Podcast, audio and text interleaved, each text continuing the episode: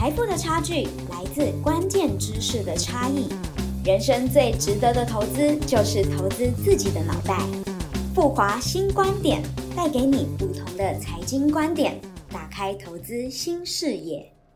Hello，各位听众朋友们，大家好，我是 Joseph 詹伯宏，富有诗书气自华，投资经典在富华，又来到我们独立思考的单元啦。今天要跟大家介绍的书为约翰伯格的投资常识。这本书是由被动基金创始人的约翰伯格 （John Bogle） 所撰写的。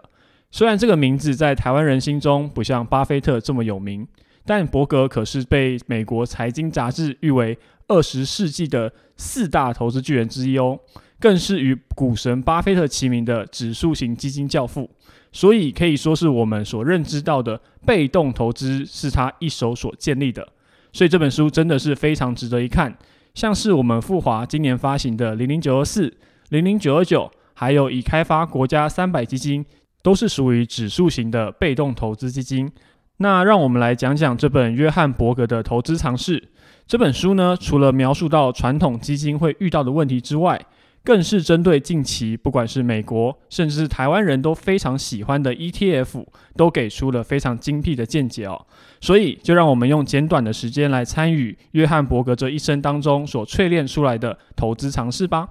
这边博红呢，帮大家把这本书整理成三个部分来分享：第一，投资跟投机到底哪个更赚钱；第二，成本其实比你想象中更加可怕；还有第三。传统基金到底有什么缺陷？首先，投资跟投机到底哪个更赚钱啊？这本书一开始先拆分了过去股票的总报酬率，作者呢把它区分成两个部分，包含了投资报酬以及投机报酬。而投资报酬呢，又可以区分为企业的盈余成长，还有股利发放。大家可以简单的理解成股市的基本面。而后面的投机报酬呢，其实就是反映了股市的评价啊，还有像市场气氛等等的这样子的一个情绪面的部分。那这边呢，大家可以猜一猜啊，到底哪一个部分投资还是投机比较重要呢？这边作者统计了从一九零零年到二零一六年这段时间市场的平均总报酬率哦，大概是年化九点五个 percent。而作者呢，另外也去计算出来，就是整个投资报酬的企业盈余成长大概的年化是九个 percent，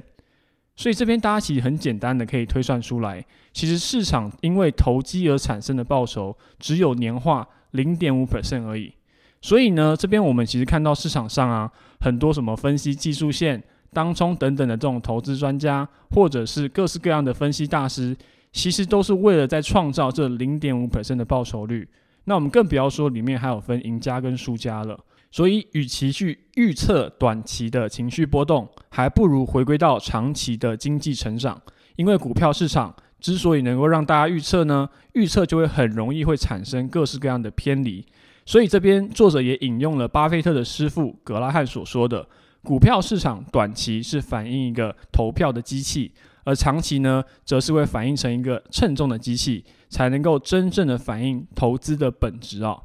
好，那再来第二个部分，成本比你想象中的更加可怕。这边伯格所提到的，也是一般投资人非常在乎的，就是持有股票的成本，其中包含了交易的手续费、交易税等等的。那这边伯格粗略的统计，平均大概是一点五个 percent 左右的年化，或是会更多。那会随着大家因为交易的频率越来越高，费用也会越来越高，而会把我们的报酬率默默的给侵蚀掉。那这边我们如果以税金的角度来看的话，二零一七年股票型基金的一个税金，从美国那边去算的话，大概就有两个 percent 之多。但相较之下，指数基金大概只有零点四五个 percent 而已。所以更能够更能够看出来的就是指数型基金的优势在哪边啊？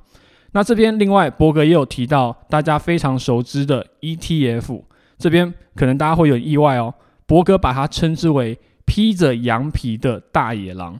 亦可说为是指数型基金的短线交易工具。怎么说呢？我这边先帮大帮大家科普一下指数型基金跟 ETF 的差别在哪里哦。指数型基金跟是跟基金公司买卖，而且是用净值交易的。但是 ETF 呢，它是会在股票市场上挂牌的，所以它跟股票一样，除了我们一般的净值之外，还会多了一个市价，而这个市价呢，就会因为市场而有很大的一个波动，还有很多的一个偏离的产生。而且正是因为 ETF 哦，它发行在股票市场上，所以会有非常多人用 ETF 来做很多的短线进出，增加了一大堆的交易成本。这样子就完全丧失了指数型基金的一个发行初衷。那这边伯格也举了一个简单的例子，就是在一九九三年所发行的 SPDRS 这一档全世界最大的 ETF。这档 ETF 呢，它是追踪 S&P 五百的指数哦。这个 ETF 它在二零一七年全世界的一个规模大概是有将近两千四百亿美元这么多。那大家可以猜一下，这档 ETF 在二零一七年整年下来的交易额是多少呢？好，这边我也不卖大家关子，答案其实非常的可怕，就是五点五兆美金。等于说，如果以两千四百亿美元来算的话，我们一年大概换手了二十九次。那大家就可以去想象这。中间的一个交易成本是有多么的可怕哦，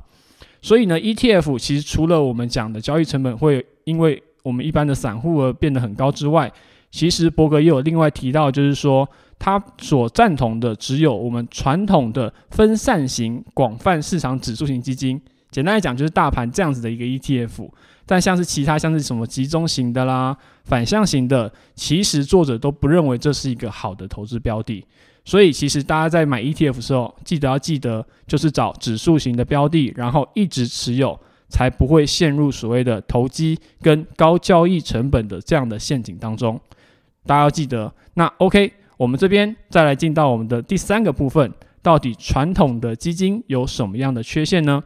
这边我帮大家整理了几个作者提到主动型基金的一个操作策略的缺陷哦。那分别是第一个。要找到长期能赢大盘的标的真的很难。还有第二个，我们到底应该听谁的来买基金？好，第一个，我想这边其实就非常的直观。今天作者呢就找到，是说，在一九七零年到二零一六年当中，总共一开始有三百五十五档的主动型基金，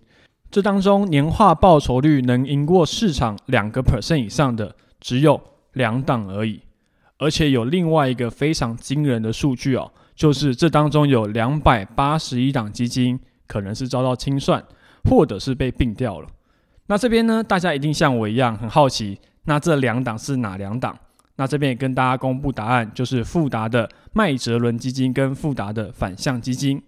好，那大家别别太激动哦，我们这边来看一下，作者这边有细拉里面的一个报酬率。他有拉出来说，其实我们以富达麦哲伦为例好了，一九七七年到一九九零年，这时候是由传奇经理人彼得林区所操作的，而这段时间的表现非常非常的优良，这段时间的基金规模也很小，他就赢过大盘非常的多。但是到了一九九零年以后，他的表现明显开始落后大盘，而且像是富达反向也遇到一模一样的状况，这个书里面都有另外在做说明，大家有空可以去看。所以呢。这边的结论是这样子的：今天我们要找到暂时可以打赢大盘的基金，其实不难，但是要能够找到一直赢下去的，真的少之又少。与其大海捞针，还不如一网打尽，直接买指数型基金，这样子才最快。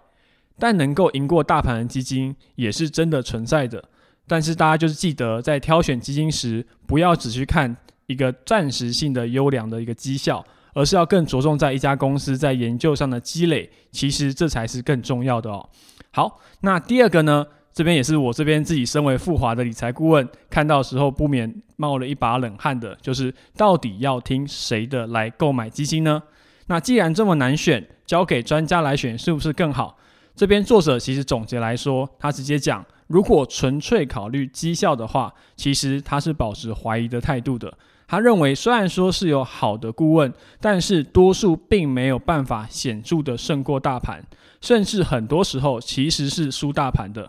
但伯格这边也有提到，就是说，顾问在投资的路上，其实它的价值主要会来自在于风险的规划跟心态的管理，还有就是要如何去针对客户的需求来找到一个合适客户的产品，做资产配置啊、节税。储蓄、退休、教育、购物基金等等的计划安排，其实这个才是最重要的。所以作者这边另外也有提到，就是要警告大家的，热门的商品并不等于好的商品。所以大家在做购买的时候，也要格外的留意，不要因为这个产品很夯，或者是被很多的专家、专业人士所推崇，大家就赶快的跑去买。但这个时候其实往往是最容易受伤的。这边作者呢举了一个美林的例子啊，他在两千年的时候三月份发行了两档基金，一档叫做精华二十，另外一档叫做网际网络策略。这两档基金在发行的时候，总共瞬间就募集到了二十亿美金这样的一个规模。其实以公司的角度，以行销的角度来说，是非常巨大的成功。一开始也受到了非常多的专家的吹捧，但随着打抗 bubble 的破灭，其实在两千年跟两千零一年的时候，光是网际网络策略这档基金就跌了六十一个 percent 跟六十二个 percent，规模也只剩下一点二八亿美元。而后来呢，这两基金也都被并掉了。所以其实大家要留意，绝对不要去太过度的追逐市场上人多的地方。好，那这边博宏来帮大家总结这次的三个重点。第一个。今天要选择长期的投资，而不是短期的投机来赚钱。第二个呢，成本比你想象中更加可怕，尤其是在市场反复进出的交易成本。就算是买 ETF 的投资人，也务必务必要记得减少自己的交易次数。第三，传统基金要打赢大盘不是不行，但真的非常难。而要挑选到合适专业的顾问来提供标的以外的内容，产生它的价值也是非常重要的。本书的最后也提到了巴菲特的师傅班杰明·格拉汉对于投资指数型基金的看法，以及资产配置、退休规划的重要。那我想这个部分我就卖个关子给大家，让大家自己去向自己的理财顾问去做洽询。毕竟约翰伯格也认同我们这部分的价值。也因为每个人的状况不同，让我们针对各位的状况给出不同的建议，相信大家都能更有收获。若大家还是希望我们再录一集跟大家聊聊的话，也欢迎直接到讨论区来留言，让我们未来可以提供更好的节目给大家。永远记得做时间的朋友，回归内心的从容。我是 Joseph 詹博宏，谢谢大家的聆听，我们下期再见。投资一定有风险，基金投资有赚有赔，申购前应详阅公开说明书。